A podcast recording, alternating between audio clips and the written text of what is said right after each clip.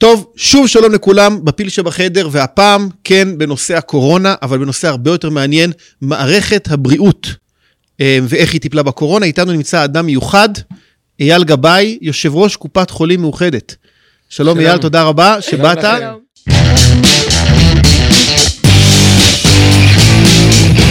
שוב, גם איתנו גם נווה דרומי. אייל, שתי מילים על עצמך. שתי מילים זה קצר. כן, יותר, יותר. ברקע, משפטים, כלכלה, מנהל עסקים עוד לפני שזה היה טרנד. יצא לי לעבוד בשלוש רשויות. הייתי מתמחה בבית המשפט העליון, הייתי עוזר של ועדת הכלכלה של הכנסת, והייתי בתפקידים בכירים בממשלה. נתניהו בממשלה הראשונה מנהל התחום הכלכלי, בש... בהיותו שר אוצר מנהל רשות החברות הממשלתיות בתקופה של ההפרטות הגדולות לפני שזה נהפך להיות מילת גנאי בציבוריות הישראלית. ותפקיד אחרון עם נתניהו, מנכ"ל משרד ראש הממשלה ב-2009-2011. ממה הכי נהנית? אני חושב שהכי הרבה שינוי של המדינה נעשה בתור מנהל רשות החברות הממשלתיות. בסוף אירוע כמו הפרטת אל על, שאפשרה את השמיים הפתוחים, כי בלי הפרטת אל על, בחיים המדינה לא הייתה אה, עושה שמיים פתוחים, שלמעשה אה, שמטה את הקרקע מתחת לאל על. זה אירוע מחולל מציאות, בלתי הפיך, משפיע על כל חיי אזרחי מדינת ישראל. כל מי שטס לאירופה ב-100 יורו, שידע שבזכות זה, אה, זה בזכות שאלה על הופרתה בשנת 2003. בזכות אייל גבאי. זה לא אמרתי, היו הרבה, שותפים, היו הרבה שותפים, אבל זה אירוע של 2003, מדברים עכשיו על להוציא את בז"ן מחיפה, אם לא היינו מפריטים את בז"ן זה לא היה קורה. הרבה מאוד מהדברים הללו הם בזכות זה שהמדינה יצאה מהסטטוס של הבעלות. זה מזכיר לי שקראו לו באחת הכתבות, אה, המפריט הלאומי. וואלה. אה, אנחנו, אצלנו זה מחמאה.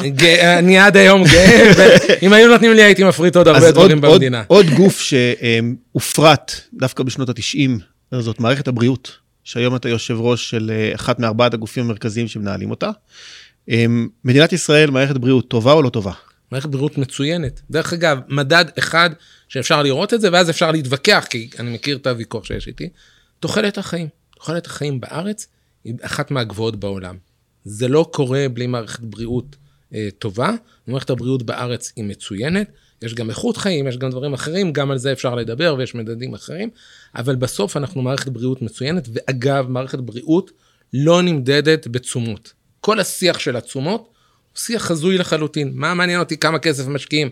מעניין אותי בתור אזרח מה התוצאה שאני מקבל בסוף הדרך. כי אם משקיעים במערכת בלתי יעילה, אז גם אם משקיעים בה הרבה מאוד כסף, אין לזה שום משמעות. אגב, לדעתי, מערכת הבריאות היא אחת משתי מערכות שחייבות להיות שוויוניות ונותנות הזדמנות אה, שווה אה, לשינוי חברתי ומוביליות. בריאות וחינוך. אותן אתה לא מפריט. אה, אותם, אני, אני, לא, אני לא אומר שאני לא מפריט, אני נותן הזדמנות שווה.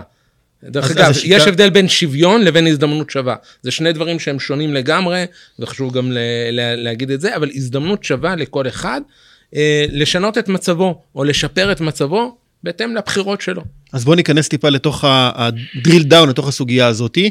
אם אתה לא מנהל את מערכת הבריאות הממשלה, הרי לא מנהלת בפועל, הרי 92 חוק אה, אה, בריאות ממלכתי של אה, חיים רמון שחרר את זה בעצם לניהול הרבה יותר מסודר של קופות החולים. אז איך אתה מייצר את השוויון הזה? מה שב-95 חיים רמון ורבין עשו, וצריך להגיד להם מילה טובה, כי זה היה מהלך דרמטי לנתק את הבריאות מההסתדרות ואת קופת חולים כללית, שלמעשה טיפלה במרבית אזרחי מדינת ישראל. המשמעות היא שאתה נותן לכל אזרח סל של בריאות שקבוע על ידי המדינה, מינימום הכרחי, אפשר לתת יותר, אבל זה מינימום הכרחי, ואתה נותן לאזרח אפשרות לצרוך את זה מבין גופים פרטיים, שהם ספקי הבריאות שלך, ואתה יוצר תחרות מוגבלת. אתה יוצר לא תחרות של 20, כי תחרות, יש יתרונות לגודל אדירים בעולם קופות החולים, גם בעולם בתי החולים, אבל אצל קופות החולים בטח ובטח, וגם יתרונות גיאוגרפיים מאוד משמעותיים. תחרות מוגבלת, בארץ זה בין 4 קופות, אגב, המלצת ה-OECD זה לחמש קופות, ובארץ אנחנו עוד מעט גולשים לדואופול של שתי קופות. המדינה צריכה להיזהר כאן מאוד איפה אנחנו נמצאים כללית באיזון. ו... כללית ומכבי. אה, אבל, ואז אתה נותן לכל אזרח לבחור. תחליט אתה איזה אחת מבין ארבע הקופות תיתן לך שירות, ואתה יכול גם כל חודשיים להחליף. אגב, השיטה הזאת שרק אחת לחודשיים אפשר להחליף היא שיטה מוטעת. צריך להיות שינוי רציף כל הזמן, אבל זה לא משנה. אתה יכול לבחור אצל מי אתה צורך, זה יוצר תחרות מטורפת. אני לא מכיר הרבה שווקים, ואני מכיר הרבה שווקים בארץ, אני לא מכיר הרבה שווקים שיש תחרות כמו בין קופות החולים. ארבע קופות מה בתחרות התמריץ, מטורפת. מה התמריץ אבל של קופות החולים להשתפר? הרי בסופו של דבר אין להם שורת רווח של בעלי מניות. תראה, תראה, דבר ראשון, הן לא, יכול- הן לא יכולות להרשות לעצמן להפסיד לאורך זמן, כי אה, בסוף הגירעון, גם אם תגיע אליו, אל המדינה, אה, ידרוש תוכנית התייעלות מאוד כואבת, ידרוש שינויים של הנהלה, דירקטוריון, אף אחד לא רוצה שישלחו אותו הביתה בבושת פנים, ואגב, הייתי מעורב בכמה תוכניות הבראה בעבר, ראיתי אנשים הולכים הביתה, זה לא נעים. תוכניות הבראה לקופות חולים זה לא נעים, בטח לא להנהלה, אז אף אחד לא רוצה להגיע לשם. דבר שני, ברגע שאתה נדרש לקצץ, היכולת שלך לצמוח ולנצל את היתרונות לגודל היא מאוד קטנה. אז למעשה, זה נכון שאתה, אולי יכסו לך את הגרעון, יכסו את הגרעון המדינה, אבל אתה במקום שבו הצמיחה העתידית שלך מוטלת בספק, ואז הסיכוי שתיקלעה לגל נוסף של גירעונות הולך וגדל. אז את, כדי, כדי לשמור על עצמך במצב טוב, אתה חייב כל הזמן לצמוח, יש לך אינטרס לצמוח. אז זה שנייה רק שאלה, פולו-אפ על זה. זה בקופות החולים, במה שנקרא רפואה בקהילה. כן. בתי החולים עדיין ממשלתיים אבל. בתי החולים מח- מחולקים בין ממשלתיים לבין אלה של קופת חולים כללית, שמחזיקה לא מעט, כמעט 30% מהמדינה, לבין כמה פרטיים, בעיקר בירושלים, נצרת וקצת במגזר החרדי מעייני הישועה ולניאדו. אה, וכאן זה מערכת מאוד מורכבת. השניות הזאת של המדינה, שמצד אחד היא המאסדרת של השוק הזה, בין קופות החולים לבין בתי החולים, מחיר יום אשפוז וכולי, ומצד שני היא בעלים של בתי החולים, והממסד של מערכת הבריאות, משרד הבריאות, הממסד שלו, הוא מגיע מבתי החולים הממשלתיים. זה בסוף, המנכ"לים, הסמנכ"לים במשרד הבריאות, הם כאלה צמחו בבתי החולים הממשלתיים, יוצר חוסר איזון לטובת בתי החולים. כל התפיסה בישראל, אגב, היא גם משפיעה על כל השיח הפוליטי. אתה אף פעם לא שמעת, אה, חברים, בוא נשים עוד שני MRI בקהילה ונאבחן הרבה יותר מוקדם את הסרטן ונמנע כניסה לבית חולים. אתה שומע, בוא נוסיף מיטות בבית חולים, אבל זה מה שנקרא ה-last resort. אני לא רוצה להגיע לאשפוז, אני רוצה שתמנע לי את המחלה, אני רוצה שתאבחן אותה מוקדם ותפתור לי את הבעיה. שזו הביקורת שמשמיעים למשל על הרפואה בפריפריה, כמו קריית שמונה, ששם אין לך MRI. אתה צריך, אם אתה תושב קריית שמונה, כדי לעבור MRI, אתה צריך לנסוע לתל אביב. לא, לא לתל אביב, אבל צריכה לנסוע לרמב"ם, או צריכה לנסוע למקומות, מר- בסוף אי אפשר לשים MRI בכל עיר, אבל כן, זה נכון שבסוף הרוב מרוכז, רוב הרפואה מרוכזת במרכז, הרופאים נמצאים במרכז, בתי החולים המרכזיים הגדולים שלנו נמצאים במרכז, וככל שאת נמצאת יותר רחוק במדינת הכיס שלנו, את, את נאלצת בשביל לצרוך שירותי רפואה ברמה גבוהה, לנסוע יותר רחוק. אז הרפואה בישראל היא מצוינת, אבל יש עוד דברים שהם דורשים תיקון. יש המון דברים, ואחד מהדברים זה באמת פיזור שירותי הרפואה שלנו, הזמינות שלהם.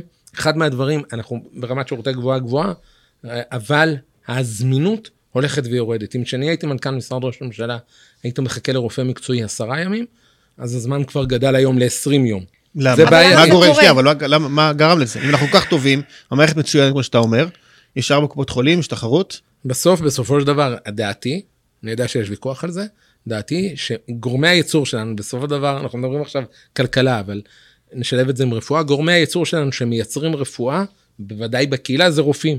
וכמות הרופאים בקהילה הלכה וקטנה. אז ברגע שאו לא קטנה, לא גדלה בקצב שיחד עם האוכלוסייה, ואז ככל שיש לי פחות רופאי עיניים, אז אתה במקום להמתין עשרה ימים לרופא עיניים, לא לבעיה דחופה, לא דלקת עיניים, אז אתה תמתין 20 יום. ולמה יש פחות רופאים? אה, כי קצב הגידול של הרופאים בארץ, כאלה שמסיימים התמחות, מקומות ההתמחות, לא מספיק אה, גדל כמו בקצב האוכלוסייה. אני מרגישה כמו הילד מהכללית, אבל למה? אז, אז כאן יהיה את הוויכוח בינינו, יהיה את הוויכוח של ארי, שיגידו, כן, צריך עוד התמחויות, אבל אי אפשר במחלקה אחת לשים איקס מתמחים אה, במקום שני, אה, שני איקס מתמחים ולא איקס. כרגע יש שם איקס, יש רופא אחד על כל, אני לא יודע מה היחס, אבל אי אפשר להגדיל את זה עד, עד אינסוף, כי בכל זאת הם צריכים לקבל הדרכה, ואז כמות מקומות ההתמחות היא קטנה באופן יחסי. יש לנו לומדי רפואה בארץ, פתחנו, בתקופתי פתחנו את צפת שזה היה מהלך מאוד חשוב.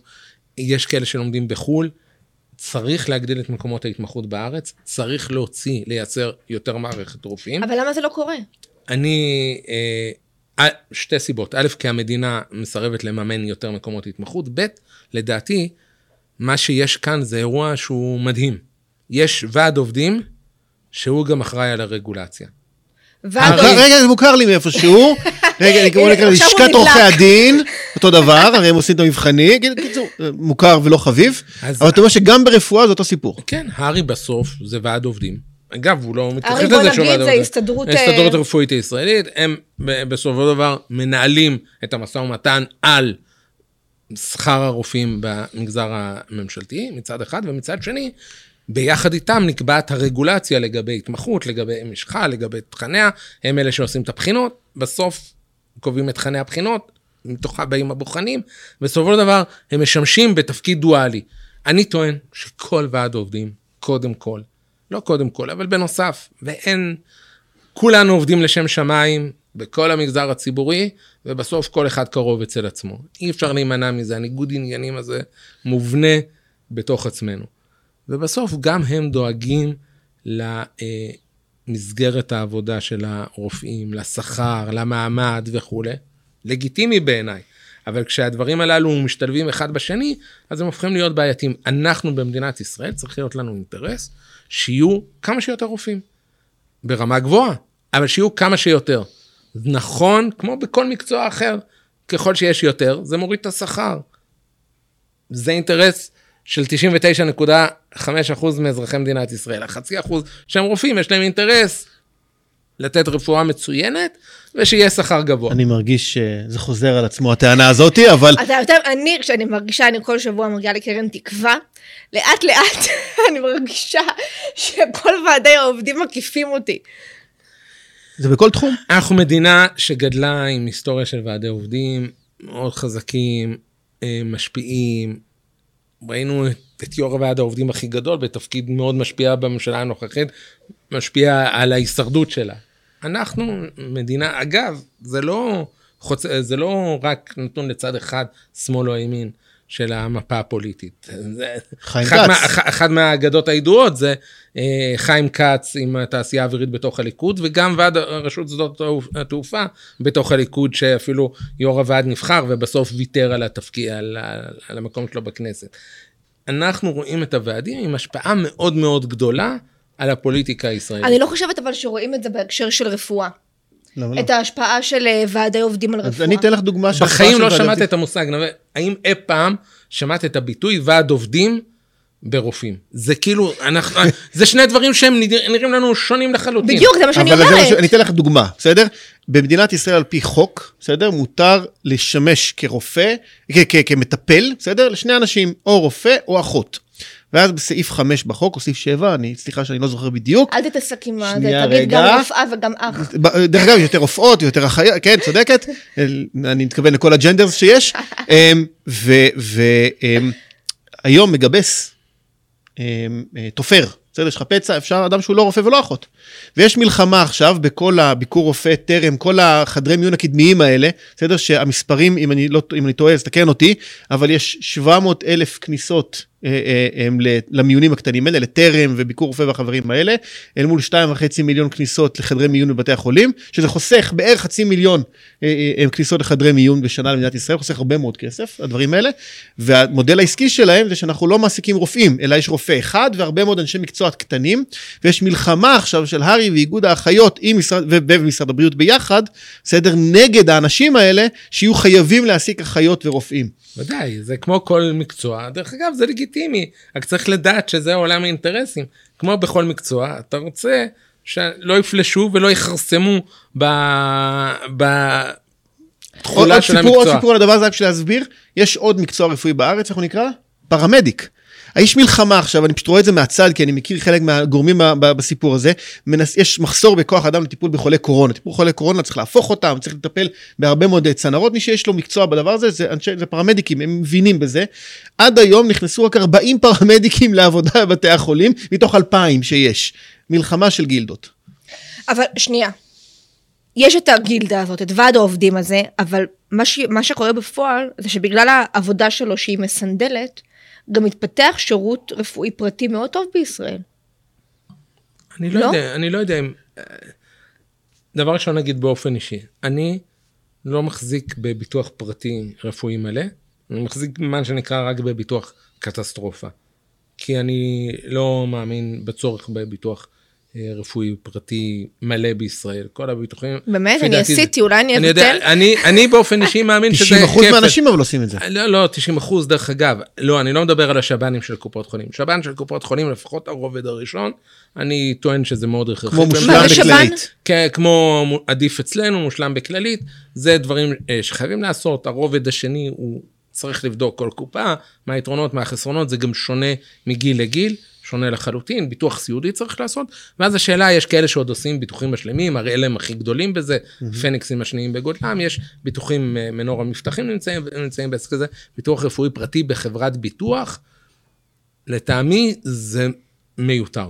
אני חושב שאתה משלם, אתה הרבה פעמים גם לא משתמש בו, אתה לא יודע מה התכולה שלו, הוא מספר לך הרבה, עולה המון כסף, ולא נותן לך משהו באמת משמעותי. יש היום רבדים אחרים של רובד קטסטרופה, תרופות שלא בסל, השלמה לניתוחים בחו"ל. אגב, קופת חולים, אם מחליטים לשלוח אותך ניתוח בחו"ל, אם אתה צריך, בסוף קופת החולים תחסל לך כמעט את כולו.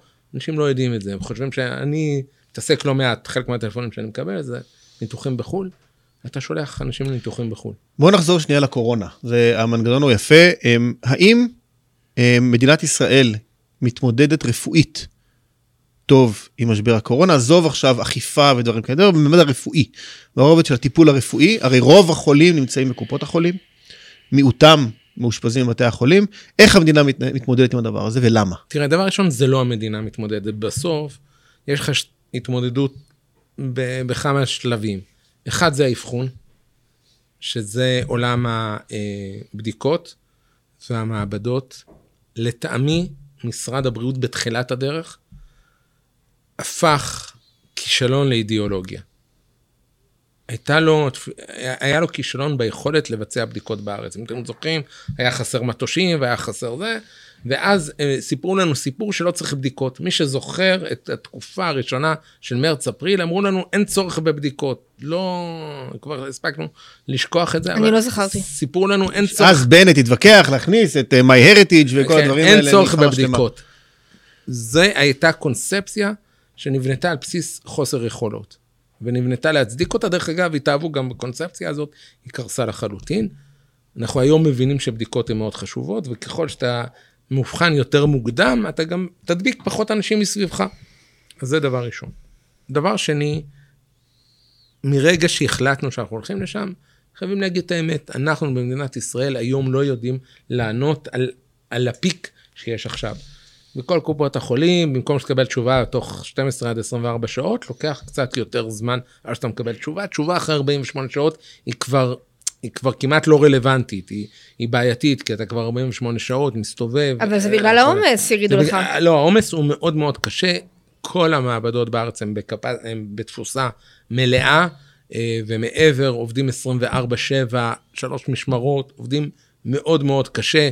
אה, יש רעיון נורא יפה של לעשות pooling. pooling זה אומר שלבדוק כמה בדיקות ביחד, ואז הצלבה, וזה אה, אה, מקטין את כמות הבדיקות, אבל הוא לא יעיל ב-7% או 8% תוצאות חיוביות, הוא מתחיל להיות יעיל ב-5% ומטה, אני מקווה שנוכל לחזור לשם. אז זה עולם הבדיקות. מרגע שאדם אובחן, בסופו של דבר, בדרך כלל הוא נשאר בבית. כמה בבית הוא לא מדביק אחרים, אנחנו יודעים שרוב ההדבקות נעשות בבית, השאלה אם זה לפני שהוא אובחן או אחרי שהוא אובחן, היא שאלה חשובה. אה, לא כל הישראלים באמת יכולים להיות מבודדים מחולי קורונה, נניח שכן, מבודדים, אנחנו בקופות החולים צריכים ללוות אותו, וצריכים לראות שמצבו לא מידרדר. בכמויות כמו שיש היום, הליווי הביתי הוא יותר קשה. לא כולם מקבלים טלפון ביום הראשון של האבחון, תעשה ככה, תתקשר אלינו במקרה כזה, הנה מספר וכולי, צריך לעשות את זה. אנחנו לא, לא כל קופות החולים, או כל קופת חולים לא מצליחות לעשות את זה. רק לזכור שאנחנו אובחן? מדברים עכשיו ביום שגילו היום 9,000 חולים, 9,100 חולים. כן. אנחנו היום ב-14 לינואר, בסדר? אנחנו מקווים שזה ישתנה. אבל בגל הזה אנחנו נמצאים באיזשהו פיק, אני כן. מקווה שזה פיק של אה, מצב. אה, אם המצב עולה ל-15,000, אנחנו יודעים לעמוד בזה? זה לא, המערכת לא, לא יהיה לה קל להתמודד עם מספר כזה, לעשות את המעקב האלמנטרי. ואז בסוף, כשאתה מידרדר, אתה צריך להגיע לבית חולים, ולפעמים האשפוזים הם מאוד ארוכים. אני לא חושב שאנחנו על סף קריסה של בתי חולים, או כל המושגים האלה הם לא רלוונטיים, אבל כן, בסוף שיש אלף אנשים מאושפזים, מה שנקרא במצב קשה, שזה לפי. בדרך כלל זה לפי סטורציה. הסטטורציה, הרביון של החמצן בגוף, לא בהכרח שהמצב של הבן אדם הוא על סף אה, הנשמה ומוות, חס וחלילה, אבל זה הגדרה של מצב קשה. ככל שהמספרים הללו הולכים ועולים, והעבודה בתוך מחלקת קורונה, עם כל המיגון וכולי, היא מאוד מורכבת, אז זה נהיה יותר קשה בבתי החולים לטפל. עכשיו, אני רוצה להזכיר איזה מושג שאנחנו בעבר השתמשנו בו, המערכת בורחת מלהשתמש בו, אבל צריך להגיד את האמת לציבור. זוכרים את הביטוי להשטיח את העקומה? אף אחד לא חשב, ואני לא חושב שיש, והדוגמאות שמבינים, מביאים מסינגפור וכולי, הן טובות, הן לא מתאימות לישראל.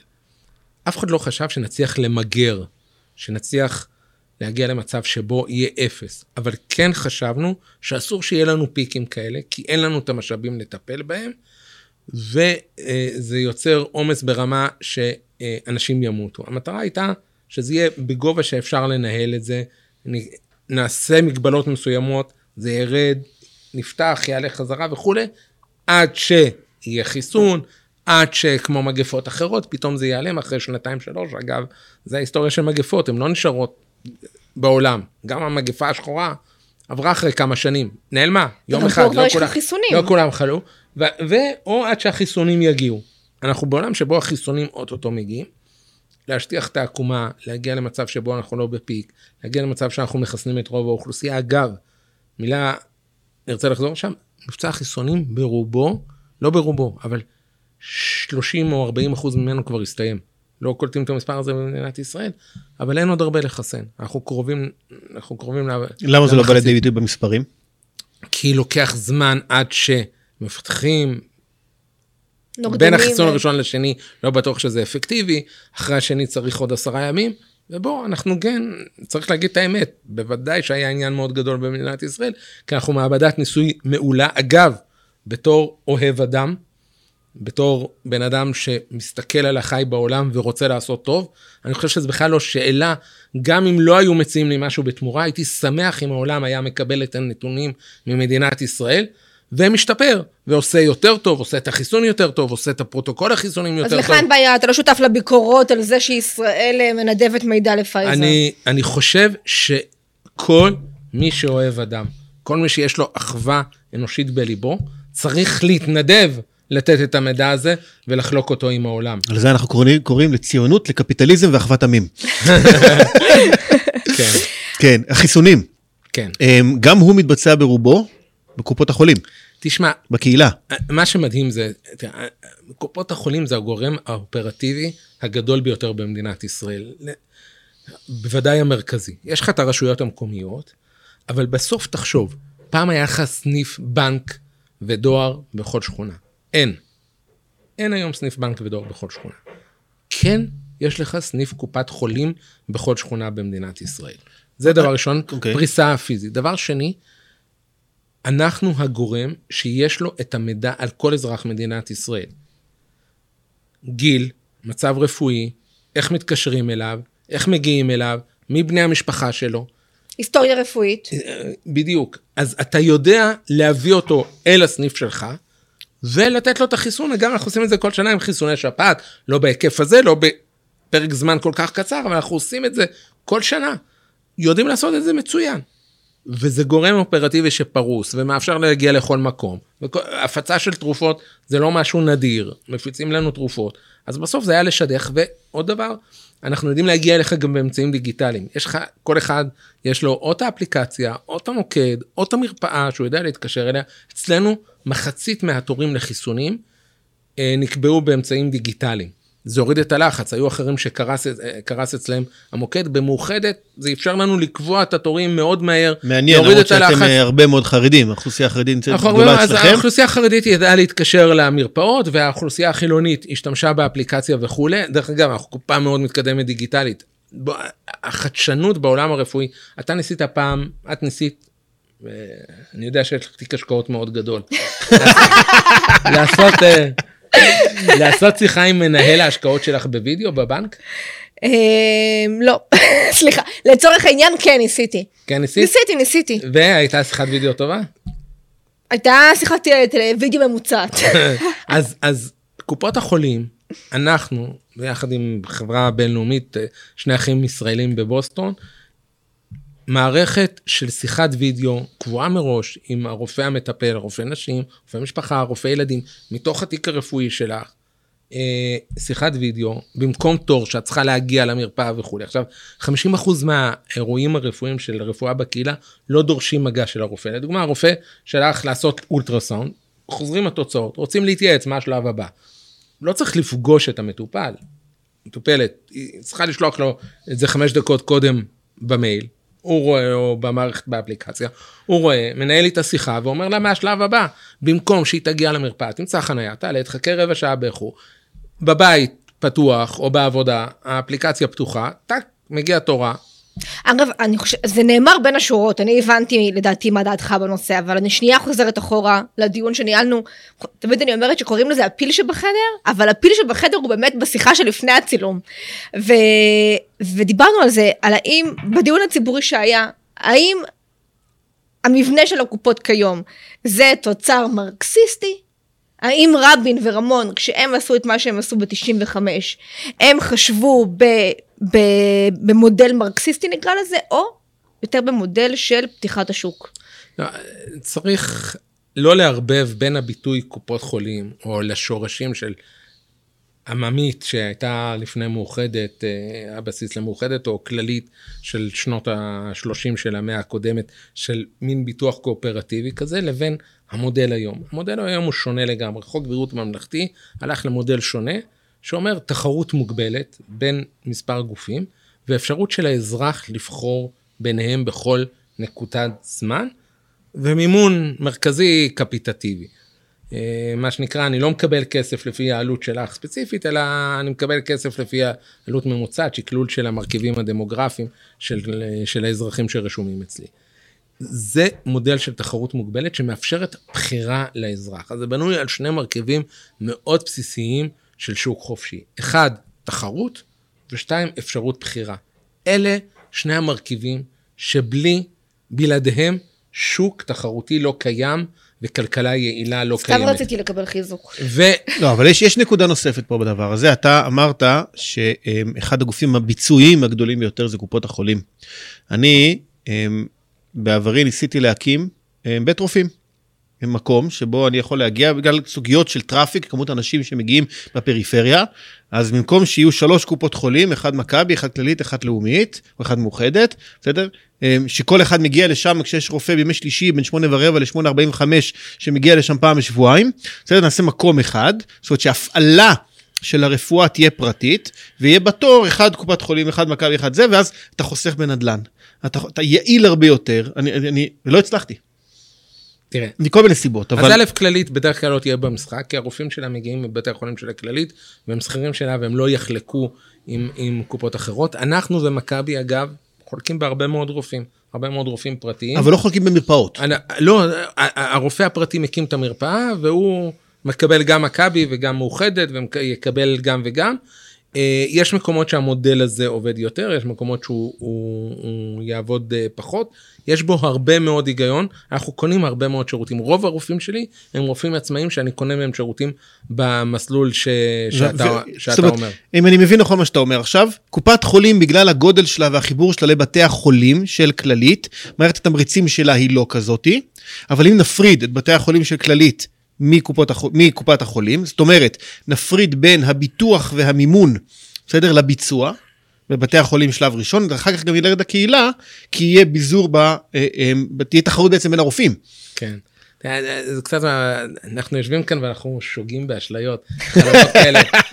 חלומות הפרדה של בתי החולים מקופת חולים כללית, זה לא יקרה. אני אתן לך דוגמה, שממש בשנה הראשונה שנכנסתי לתפקיד, היה הסכם, אה, הסכם ייצוב, לא משנה, זה ביטוי לתוספת תמיכה, השלמת הגירעונות של קופות החולים, אחת לשלוש שנים, עושים את זה לכל קופות החולים, היה אה, הסכם הייצוב של כללית, ואחד מהשיח שהיה שם, זה גם אולי שכללית תמכור בית חולים מפסיד שלה בשם קפלן.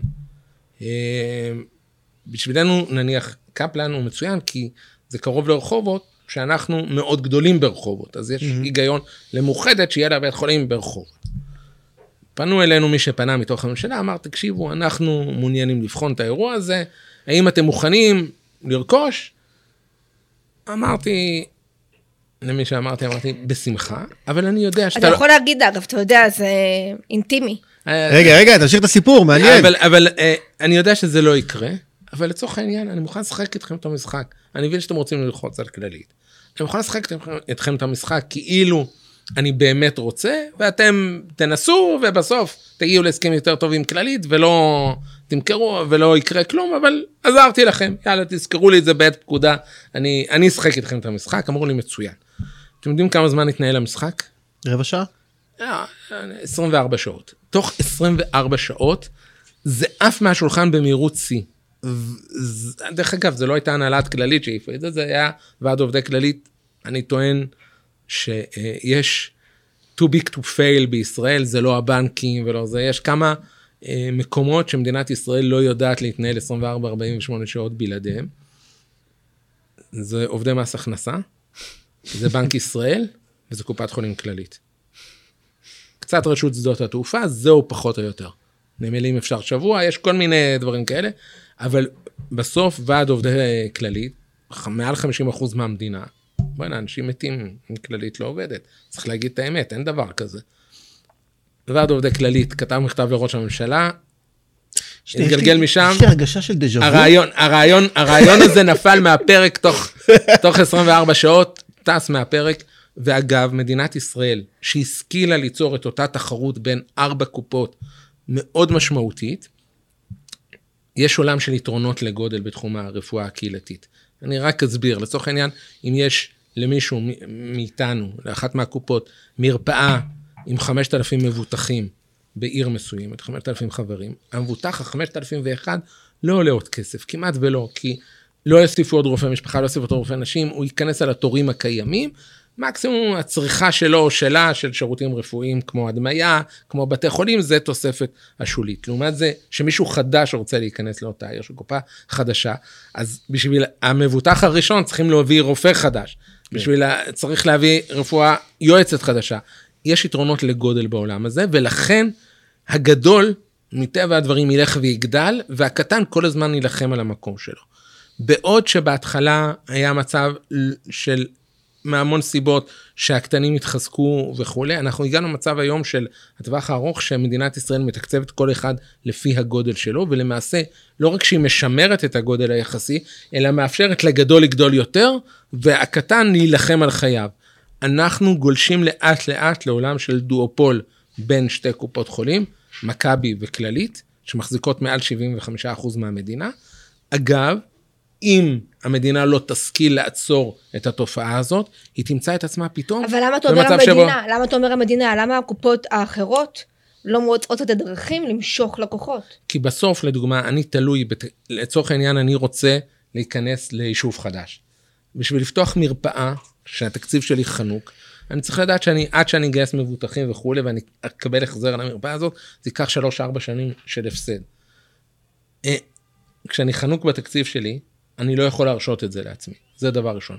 דבר שני, שכללית בעולם שבו היא מקבלת פי ארבע תקציבי פיתוח, או ממני, או שהיא, מה זה מקבלת? שמאושר לתקציב פיתוח פי ארבע משלי. אז מתוך אה, חמש שכונות חדשות, ואנשים עוברים תקופה אגב מעבר לשכונה חדשה, או נישואים. זה שתי נקודות החיים בעיקר שאנשים עוברים תקופה. אז את תמצאי מרפאה של כללית בכל שכונה חדשה, אבל אותי תמצאי באחת משלוש שכונות. אז בהגדרה, אני כל הזמן אפסיד. בהתרחבות של האוכלוסייה במדינת ישראל, אני כל הזמן ומה אפסיד. ומה משאיר שם את המדינה? מה גורם למדינה להמשיך ולהשקיע דווקא בשתי הקופות הגדולות? כל פעם שאנחנו מעלים את זה מול כל שר, שר מאז שאני מול שרי הבריאות ואני מעלה את העניין הזה, אז הם מושכים בכתפיים ואומרים לי שיש להם נושאים יותר חשובים לטפל, יש את בתי החולים, הם לא זה, זה לא נורא, קח עוד, קח עוד uh, כמה מיליוני שקלים ותרגע. אין, אין שיח. אגב, עכשיו אנחנו עושים סיבוב די משמעותי גם עם הגורמים הפוליטיים לקראת מערכת הבחירות. הם כולם שבויים בדיון אחר לגמרי. אנחנו, אני דיברתי עכשיו על הדיון בתוך קופות החולים, הם בכלל בשיח של בתי החולים, ויש שיח, בסוף שמדינת ישראל מקצה את המשאבים שלה, היא צריכה לשאול את עצמה כמה הולך לבתי החולים, דיברנו על תוספת מיטות, mm-hmm. וכמה הולך לרפואה בקהילה. רוב השיח של מדינת ישראל הוא בוא נוסיף מיטות, הוא פחות בוא נחזק את הרפואה בקהילה. תשמע, אני חייב להגיד שהדיון הזה הוא מעבר למעניין, כי א', אין, מעט מאוד אנשים מבינים את המקצוע הזה, וזה נוגע לכל אחד מאיתנו, בוודאי בגילים המתקדמים יותר. אני רוצה כן לנצל את ההזדמנות שיש לנו פה איתך גם לקצת עבר. אתה עשית כמה תפקידים מעניינים. למרות שאתה יודע מה קרה? לפני הפודקאסט אני רציתי שנגיע מהר לפוליטיקה. אבל עכשיו את רוצה להישאר... עכשיו בא לי לדבר עוד על הבריאות. הבר... לא, הבריאות זה נושא מרתק. לא, כי גם דיברנו, לפני שהתכנסנו פה, אה, הראת לי את הגרף הזה. של הצמיחה של ה... כן, אהרון, אתה יכול להראות אותו רגע? את הגרף של הצמיחה? אה, אז הנה, תסתכלו עליו רגע. נראה זה, אבל, אבל את, אה, תשמע, אני רגילה שיש בכי ונהי על מערכת הבריאות הישראלית, שאין מספיק תקציבים, שלא משקיעים מספיק. בכי ונהי בציבור. ואתה רואה את הגרף הזה, אתה רואה שנראה לי מ-2009, ההשקעה התקציבית הולכת ועולה משנה לשנה. כן, נכון, אמ, אבל מה שאייל נגע בהתחלה, וזו סוגיה שאם את זוכרת שבוע שעבר דיברנו עליה גם עם אה, רמי הוד, אמ, על ההבדל בין תשומות לתפוקות. רק בשביל לסבר את האוזן, זה לא משנה כמה אתה משקיע, ארצות הברית ש... משקיעה פי שתיים מישראל בתשומות, כסף ממש ברפואה, והתפוקות שלה יותר נמוכות מישראל, וההתפלגות באיכות, זאת אומרת, הם מגיעים, יש להם שיא הרבה יותר טוב משלנו בדברים מסוימים, אבל בהתפלגות למטה גם יש להם, היא לא שוויונית בכלל בארצות הברית. סיבות מורכבות, אפשר לקרוא לזה מאמר בשילוח מאוד מעניין שאיל גרשוני כתב על מערכת הבריאות האמריקאית, למה היא לא דוגמה לכלום, בסדר? יש שם עיוותים במיסוי, אבל סוגיות מעניינות. אמ, אבל התשומות לא נוס, הוא לא נושא, וזה, אה, אה, אייל נגע בזה בהתחלה, וזה זה אגב, בדיוק... זה נכון לכל תחום, זה, זה גם נכון, נכון לחינוך. תחום, נכון. שהתקציב שם עלה, אה, לדעתי שילש את עצמו. הכפיל את עצמו בעשור האחרון בתקופת נתניהו, אבל התפוקות של החינוך הן לא טובות, ומה שמייצר תפוקות טובות זה דווקא הבחנה בתחרות של, יש תמריץ להתייעל. כלכלה בכלל באופן עקרוני זה תמריץ להתייעל, להיות יעיל יותר, לייצר יותר בפחות, בסדר? לכן אני שומע מה שאתה אומר עכשיו על מערכת הבריאות, מה שאני שומע כל הזמן זה אין תמריץ לקופת חולים כללית להתייעל. לא, חס וחלילה, אני לא אומר את זה. לא, לא, אמרת, אני יודע שאני שמעתי. לא, לא, יש, כל קופות החולים מתייעלות ומתייעלות באופן מטורף. זה נכון שקופת חולים כללית זה קופת חולים שיש לה מדינה ולא מדינה שיש לה קופת חולים. בגלל הגודל. עכשיו, מדינת ישראל, לפי דעתי, צריכה לדאוג שהתחרות תהיה קצת יותר מאוזנת. איך היא עושה את זה? שהיא מקצה לי יותר, לקטנים יותר תקציבי פיתוח. תקציבי איזון. ושיווק, מאשר לקופות הגדולות. כמו תקציבי איזון. לגרום... אני הייתי עושה אחרת, הייתי עושה כללית תיכון וכללית מאוחד. דיברנו, דיברנו, היה, היה, רעיונות לפצל, היה רעיונות לפצל את כללית, הם לא ישימים, זה לא יקרה במדינת ישראל. אבל יש למדינת ישראל אינטרס שהיא צריכה לקדם, שאני אכנס למקומות שכללית היא 90 אחוז, ואני אצור שם תחרות. כי בסוף שיש שם קופת חולים אחת, זה... אה, אה, פועל לרעת האנשים בפריפריה. ודבר נוסף שלא נגענו, אגב, יכול להיות שצריך להגדיל תקציבים, אני לא, אנחנו נשמח, אנחנו חושבים שלקופות החולים חסר שני מיליארד שקל בשנה, לפחות, אפשר להראות את זה, זה לא, לא משנה כרגע. בסוף השאלה, גם לאן התקציבים הללו הולכים. האם הם פועלים להרחיב את השירות, להנגיש אותו, להעלות את האיכות, או לתגמול יותר גבוה לגורמי הייצור, זה נושא אחר לגמרי. גורמי הייצור, a.k.a רופאים, סליחה שאני הורס לך את הפוליטיקלי קורקט, אבל אה, הם כן, רופאים מקבלים, רוב ההוצאות, התוספת התקציבית שרואים בגרף היפה הזה, בסדר? רובו הלך לרופאים. ואגב, חשוב להגיד, גם דיברנו על זה קודם, שרופאים, השנים הראשונות שלהם הם שנים קשות. כן, כן, אין, אה, זה... רפואה זה מקצוע שמאוד קשה ועולה מאוד, עולה מחיר אישי מאוד יקר בשנים הראשונות. מצד שני, זה מקצוע שבו השכר שלך נמצא בעלייה, אתה מגיע לשיאים בגיל 50-55, ומובטחת לך תעסוקה עד מתי שתרצה. חברים בהייטק שמרוויחים מאוד הרבה, מאוד מוקדם, בגילי, אפילו בשנים יותר צעירות, מגיל 45, מתחילים לחיות בחשש האם תהיה להם עבודה מחר בבוקר, האם הסטארט-אפ, של, הסטארט-אפ שלהם, או המקום הקבוע שהם נמצאים בו, אה, אה, יפלוט אותם, לא ברור שתהיה עבודה במחר בבוקר.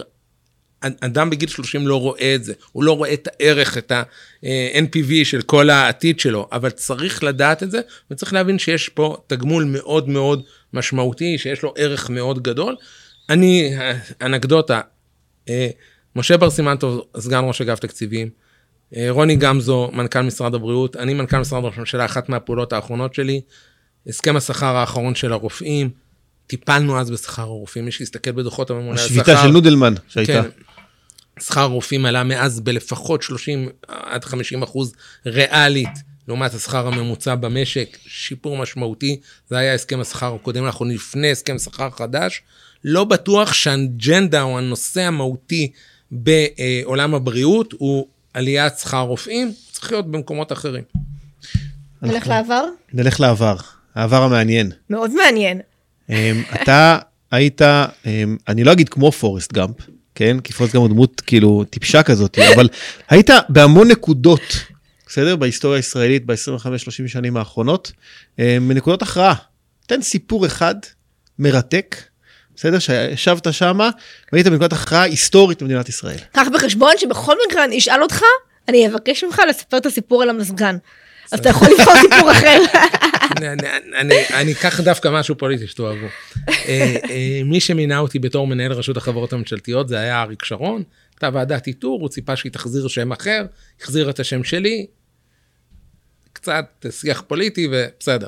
הסכים למנות, מינו אותי אגב ערב אה, בחירות אז בזמנו של 2003. אה, אז היה מותר. אז היה מותר. יום אחד אביגדור יצחקי, שהיה מנכ"ל משרד ראש הממשלה, ראש הממשלה קוראים לי לחדר, אומרים לי, תקשיב, אנחנו, נתניהו אז היה שר חוץ. אנחנו רוצים שנתניהו יעבור לאוצר, זה הנושא שהכי מעניין אותו, הוא אוהב את זה. אנחנו, היה אז מצב כלכלי, מי שזוכר, מי שחי, מי שקרא היסטוריה, מאוד מאוד קשה, אנחנו אחרי 2002, אחרי אה, אה, בליבה של האינתיפאדה, המצב הכלכלי במדינת ישראל היה קשה, צריכים לעשות פה צעדים כואבים, זה נתניהו. אתה מכיר אותו, היית אצלו מנהל התחום הכלכלי, לך תגיד לו שיהיה שר אוצר. ואנחנו מציעים לו נדוניה. אני שואל מה הנדוניה? אתה. מה זה אתה? רשות החברות הייתה במקור במשרד האוצר. כשנתניהו נהיה ראש ממשלה, הוא הביא אותה לתוך משרד ראש הממשלה, ציפי לבני הייתה, אגב, מנהלת רשות החברות הממשלתיות באותה תקופה.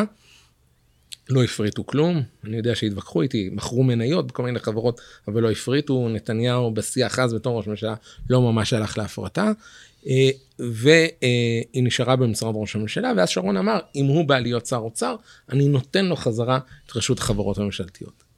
אמרתי, אוקיי, אני אלך לנתניהו, אלך לנתניהו, משרד החוץ, מקבל אותי נורא יפה, סמולטוק כמו אצל נתניהו, 32 שניות, ועוברים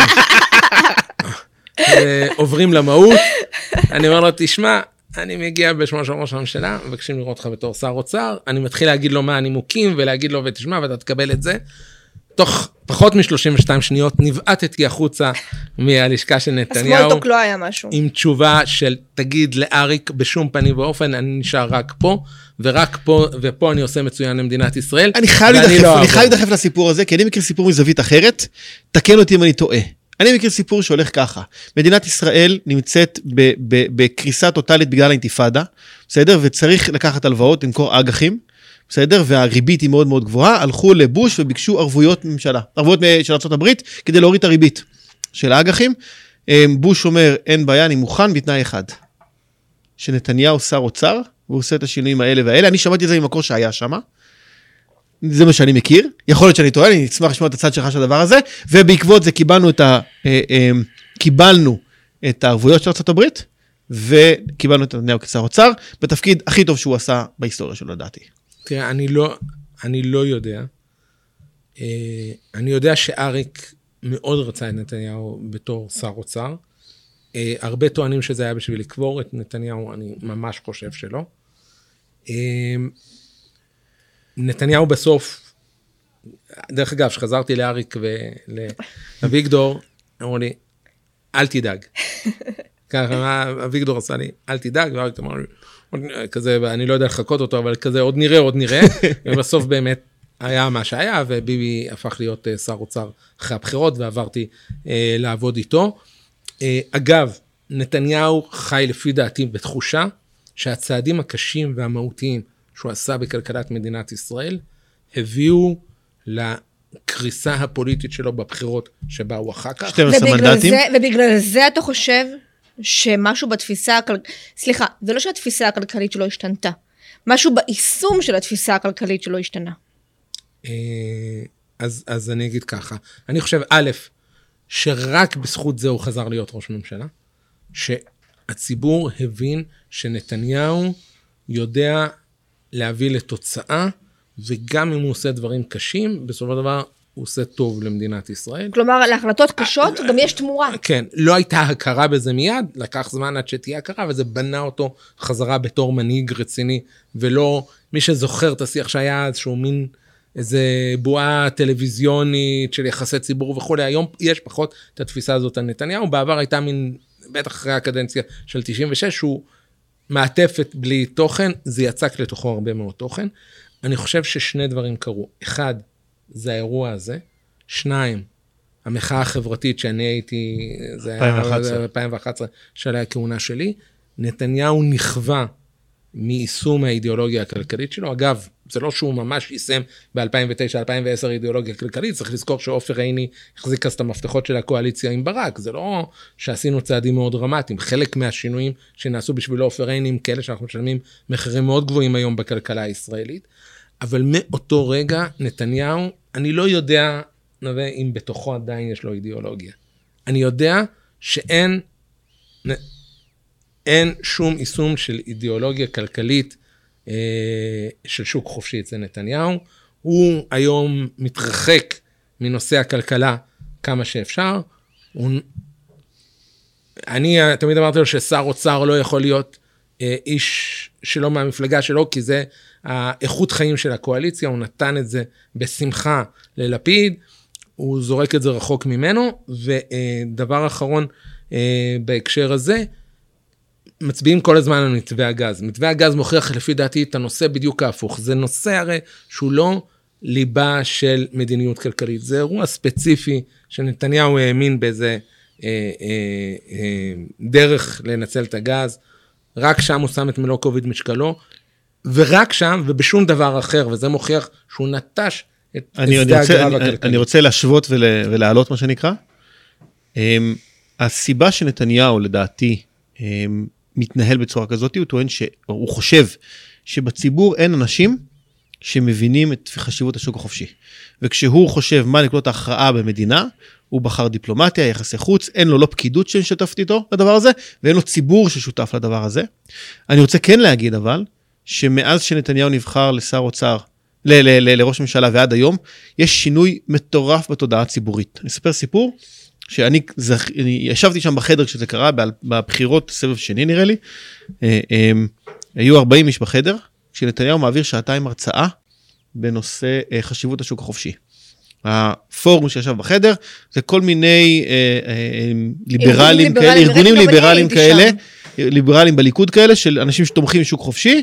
ההרצאה הייתה במלון בירושלים, באיזה חדר אפל, ונתניהו מעביר שיעור של הרצאה של שעתיים, שאתה רואה שהוא חי את החומר ומבסוט, ומספר על כמה אני הצלתי במדינת ישראל בקידום השוק החופשי. ולקראת סוף ההרצאה, אחרי שעתיים שהוא מדבר, שאלות מהקהל, עולה אחד החבר'ה אה, ואומר, נתניהו, שיממת אותנו. הוא לא במילים האלה, אבל זה בשוע, המסר שהוא העביר, שיממת, אנחנו מכירים את כל זה, זה לא מספיק. ונתניהו, אני רואה את הפרצוף שלו, אני יושב שם ממש בשורה הראשונה, ואני רואה את הפרצוף של נתניהו בהלם. אומר לו אותו בחור, שהוא פעיל ליכוד אה, רציני, הוא אומר לו, אנחנו מכירים את כל זה. לא חידשת לאף אחד שום דבר בחדר, וזה פשוט לא מספיק. ואתה צריך לקחת את הדבר הזה וללכת איתו הרבה יותר קדימה. עכשיו, מה שאני הבנתי עוד פעם, נתניהו לא אמר את זה, שפתאום הוא קולט שיש ציבור במדינת ישראל שמבין, אחד, את חשיבות השוק החופ- השוק החופשי, מבין בתהליכים שצריכים לקרות בממשלה ותומך בהם, ויש לו פתאום איזשהו קהל תומכים. בתחום שהוא ב-96 התייאש ממנו כמעט לחלוטין, ב-2002 שילם את המחיר המלא בגלל שהוא קידם את זה, והיום פתאום הוא קולט, שבועיים אחר כך היה אירוע של 500 איש על הדבר הזה, שאותו בחור נעמד באותה סיטואציה רק עם 500 איש באולם, ואמר, אדוני ראש הממשלה נתניהו, מתי תילחם בארגוני העובדים? ונתניהו אומר, לא נלחמתי מספיק. אבל אתה יודע מה, לא אומר, סליחה יאללה, אבל אתה יודע מה עוד נתניהו לדעתי הבין? שה-200 איש בכנס הראשון וה-500... 40, 40 בראשון. 40 בכנס הראשון וה-500 בכנס השני, הם מייצגים פלח של מה, אולי 40 אלף איש בציבור שמבינים, 100 אלף איש בציבור שמבינים את זה. ולכן אתה יודע, הוא ייתן שריון קודם לאורלי לוי, לפני שהוא ייתן שריון למישהו שמאמין בשוק חופשי. אז אני רוצה להיות חוזה עתידות, נקי. לפני, אני רוצה להיות חוזה עתידות, ולפני שאנחנו סוגרים את הפרק הזה. אני רוצה להגיד, מדינת ישראל בשנות ה-90, נושא הדיון המרכזי בפוליטיקה היה אוסלו, אה, פוליטיקה, קו השבר הפוליטי בישראל היה יחס למדיני-ביטחוני, יהודה ושומרון כן או שחור לבן. שנות ה-2000 זה עדיין היה נושא, אבל כולם הבינו שאוסלו לא רלוונטי, אלא מה כן, מאז נכנסו שתי סוגיות, בסדר? סוגיה אחת דת ומדינה, צריך לזכור שכל הממשלות עד עכשיו נפלו סביב, ברקע לפחות, אה, גיוס חרדים. בסדר? דרך אגב, גם עכשיו, אני לא יודע כמה אנשים יודעים את זה, אבל יש בג"ץ שאמור לדעתי הדדליין שלו זה עוד חודש, בסדר? להעברת חוק הגיוס. וזה הרקע לכל הפלת הממשלה, לדעתי. בסדר? בסוף הכל, הם מבינים שיש דדליין לממשלה, ועכשיו השאלה זה מי מפיל אותו ראשון. בסדר? חוק הגיוס הפיל ממשלה ב-2012, הפיל ב-2015, זה בסוף זה הנושא. בסדר, דת ומדינה, יחסי חרדים, חברה ישראלית. ומ-2011, כשהיה את הסיפור הכלכלי כאילו, יש אישור קו בהרבה מאוד סוגיות, אף אחד לא מעניין אותו אה, אה, אה, אה, יהודה ושומרון, זה לא נושא שמדובר בכלל. החרדים מבינים שזה אתגר, אבל מבינים שאף אחד מהפתרונות הקונבנציונליים לא מעניין אף אחד, ואנשים מבינים שהכלכלי הוא נושא שצומח ועולה, ואני רוצה להיות חוזה עתידות, אני אומר, הולך להיות דיון ורואים את זה כבר, כשמפלגת זהות עלתה ועכשיו זליכה עלה, ובעיקר בעיקר בעקבות המשבר הכלכלי והגירעון המטורף, אנחנו מגיעים עכשיו לקרוב ל-80-90 אחוז יחס חוב תוצר, תלוי בתוצר איך הוא יעלה ב-21, אבל בואו נראה את זה. הנושא הכלכלי הולך להיות נושא מרכזי, והקול של תומכי השוק החופשי, תומכי התפיסה, נקרא לזה כלכלת צד היצע, ולא צד ביקוש, הולכת לתפוס נושא מרכזי, ונתניהו יגלה באיחור, בסדר? שיש קהל לא רק שמבין, אלא תומך, יש דור חדש פה, בני 40 מינוס, שתומך, מקדם ויצביע לפי הדברים האלה. וואה, אני, אני לא שותף לאופטימיות שאתה מתאר פה. אני חושב שנתניהו בוחר את הנושא אה, שעליו, בוא, הבן אדם גם בן 71, אנחנו לא, עם כל הכבוד ל-20 שנה האחרונות של נתניהו, 25 שנה האחרונות בפוליטיקה הישראלית, זה לא יהיה לעולמי הוא בוחר את הנושא הרלוונטי מבחינתו לנהל עליו בחירות, הוא לא הנושא הכלכלי, הוא אף פעם לא ניהל בחירות על נושא כלכלי, הוא לא ינהל בחירות על זה, והוא גם לא ישלם מחירים גבוהים. אגב, ה... לא נראה פה ירידה בחוב תוצר מהירה, חזרה למה שהיינו קודם, כל מדינות העולם יהיו שקועות בחוב תוצר, אנחנו נראה ירידה מאוד מאוד איטית, אה, בלי יותר מדי אה, אה, ואם אתה שם לב, באף מפלגה היום מהמפלגות שרצות, חוץ מאצל ירון, שאפשר לדבר, זה נושא שלם בפני עצמו, בוודאי אצל יוצאי האוצר של 2003-2007, זה ירון זליכה זה נושא שמפלג את האוצר, אבל אין, אין, אין בכלל שיח כזה, זה לא, הוא לא נמצא היום במרכז, היום, בס- על מרכז סדר היום הישראלי. והשאלה אם יעלו את המע"מ באחוז או יורידו אותו באחוז, כמעט ולא מזיזה. אני מסכים איתך לגבי היום, אני טוען שחמש שנים היום אחרי נתניהו. עידן פוסט נתניהו זה הולך להשתנות, זה הולך להיות נושא משמעותי, הקורונה תיגמר, היחסים ישראל פלסטינים ייגמר, אה, כל הסוגיות האלה אתה, ירדו לא, מהסדר. אתה שוכח מ- מהממשל האמריקאי שהשתנה, שיחזיר את הפלסטינים להיות אה, לא, רלוונטיים? לא יחזור. אני לא יודעת, אבל אם כבר דיברנו על סדר יום, ובהקשר הזה אני חוזרת אליך, אני לא אשכח את זה, כי זה הדבר שהכי זכור לי בהרצאה שהעברת לי כסטודנטית, על, ה... על הכוח של הפקידים. וסדר היום המרכזי של נתניהו, לפחות במים האחרונים, זה המגזר הערבי. ואתה סיפרת לנו אז סיפור מאלף על נתניהו, המגזר הערבי ומזגן. 2009, נתניהו, תחילת שנת לימודים, עושה סיור בחמישה או שישה בתי ספר ברחבי הארץ, סיור מוסק. אחד מהמקומות זה היה יישוב ערבי, אני, ברח לי השם, אבל לא משנה.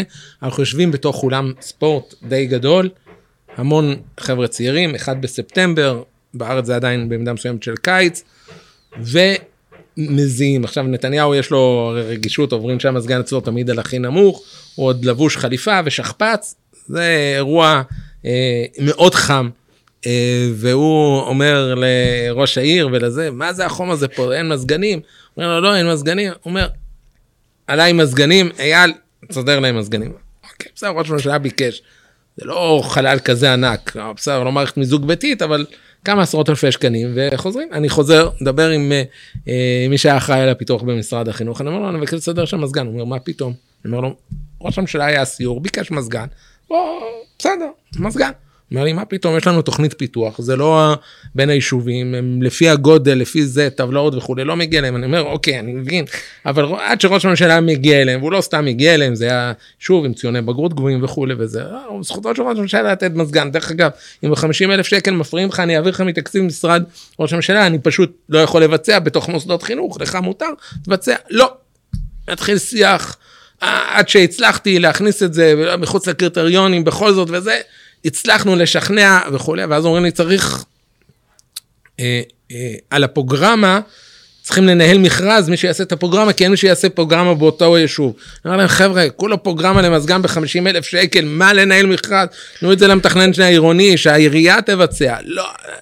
קיצור, אחרי חודשיים, נתניהו שואל אותי, תגיד לי, מה עם המזגן שם? כי הגיעו אליי שאלות, אמרתי לו, ראש הממשלה זה כמעט, הוא בהרכבה, אוטוטו יש שם מזגן, שלח אליי את העיתונאים.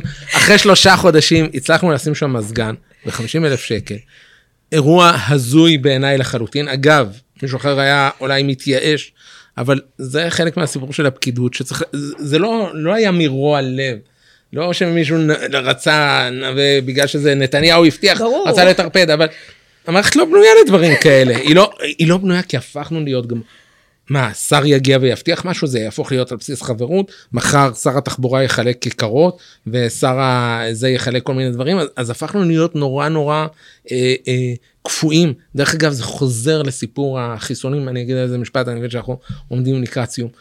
למה קופות החולים הצליחו? כי בסוף, שאני הבנתי שבירושלים אני צריך לפתוח מוקד גדול, אני מאוד גדול ומאוד חזק בירושלים והמוקדים, ואני מחסן בעשרות נקודות בירושלים, אבל עדיין אני צריך עוד מוקד אחד מרכזי עם חנייה.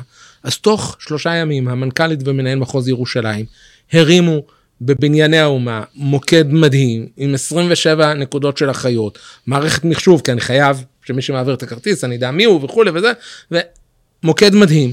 תוך שלושה ימים אני מנסה לדמיין בממשלה, ואני לא אגיד כמה הוא עלה, אני מנסה לדמיין בממשלה. ההסכם עם בנייני האומה, עם מערכת המחשוב שפרסתי לשם, עם הרולאפים שהדפיסו בלילה בבתי הדפוס, אין סיכוי שהמדינה הייתה מבצעת את זה, לא ב-24 שעות, ב-24 ימים זה לא היה קורה. חודשים היינו רק על הדיון אם זה יהיה בבנייני האומה או במקום אחר בירושלים, ולמה לא ניהלתי מכרז, היו אה, משגעים אותי. ואגב, אנחנו בכוונה, בכוונה רוקנו את הממשלה מיכולת ביצוע. הממשלה לא צריכה להיות גורם מבצע, היא באמת צריכה להעביר את זה לגורמים פרטיים שהם יעילים יותר. אבל הפכנו את, את הממשלה למאוד חשדנית בתוך התהליכים של עצמה. היא היום עסוקה יותר בתהליך, היא קידשה את התהליך על פני התוצאה. אייל. אגב, אנחנו גם, שנייה, סליחה, כי גם דיברנו על הנושא של קביעת סדר יום, ואתה אמרת משהו מאוד מעניין. על קביעת, ואתה ענית לו, אני עושה ביניכם את החיבור, תשימו לב, אני יוצרת לכם שיח. אין, אין. את ויונית לוי, הלאה. אבל אני אומרת, דיברנו על הקביעת סדר יום, על זה שלראש ממשלה אין כמעט השפעה על קביעת סדר יום. ראש ממשלה... אה, יכול לקבוע רק סדר יום. קובע את... סליחה, יש לו, הוא קובע רק סדר יום. אין, אין, אין כמעט סמכויות בחוק. זה הנפט הזה, זה באמת נפט. אין, אין כמעט סמכויות בחוק לראש הממשלה, למעט קביעת סדר יומה של הממשלה, וזו הסמכות הכי מהותית, כי הוא יכול לאלץ כל שר לפעול בתחום הסמכות שלו, ועצם האיום של השימוש בסמכות, הוא כבר מביא את השרים להתיישר. הוא רק צריך לדעת לעשות את זה, ומצד שני, אם שר לא מתיישר, לבוא, להגיע לישיבת הממשלה, להצביע רוב מיעוט אגב, יש פחד בפוליטיקה ממשלתית בגלל הדינמיקה הקואליציונית מלהכריע, למי... ש... להצביע נגד אחת מהמפלגות החרדיות זה בכלל unheard of, זה לא... יהרג ובל יעבור. ממש. אייל, אני מצטער, גם נווה אני מתנצל, אבל uh, זמננו תם ממש. בצדק. Uh, אייל, אתה אדם מרתק. ומרשים, וכנראה היית משמעותי מאוד בפיתוח מדינת ישראל. אז א', תודה רבה לך תודה על רבה. השירות שלך למדינה בשלושים שנים האחרונות, ומה שקורה גם עכשיו. ותודה רבה לך על החיסונים והטיפול בקהילה עכשיו, למרות שאני לא חבר קופת חולים מאוחדת. לא אה, כולנו מושלמים. זה נכון, אני עובד על זה עדיין. אה, ומצד שני, תודה רבה לך על השעה עכשיו גם שהקדשת לנו. אה, ותודה רבה נווה. ותודה רבה לכם שהאזנתם לנו. וניפגש בשבוע הבא בפיל שבחדר. להתראות לכולם. תודה, תודה. רבה, היה מרתק. גם לנו.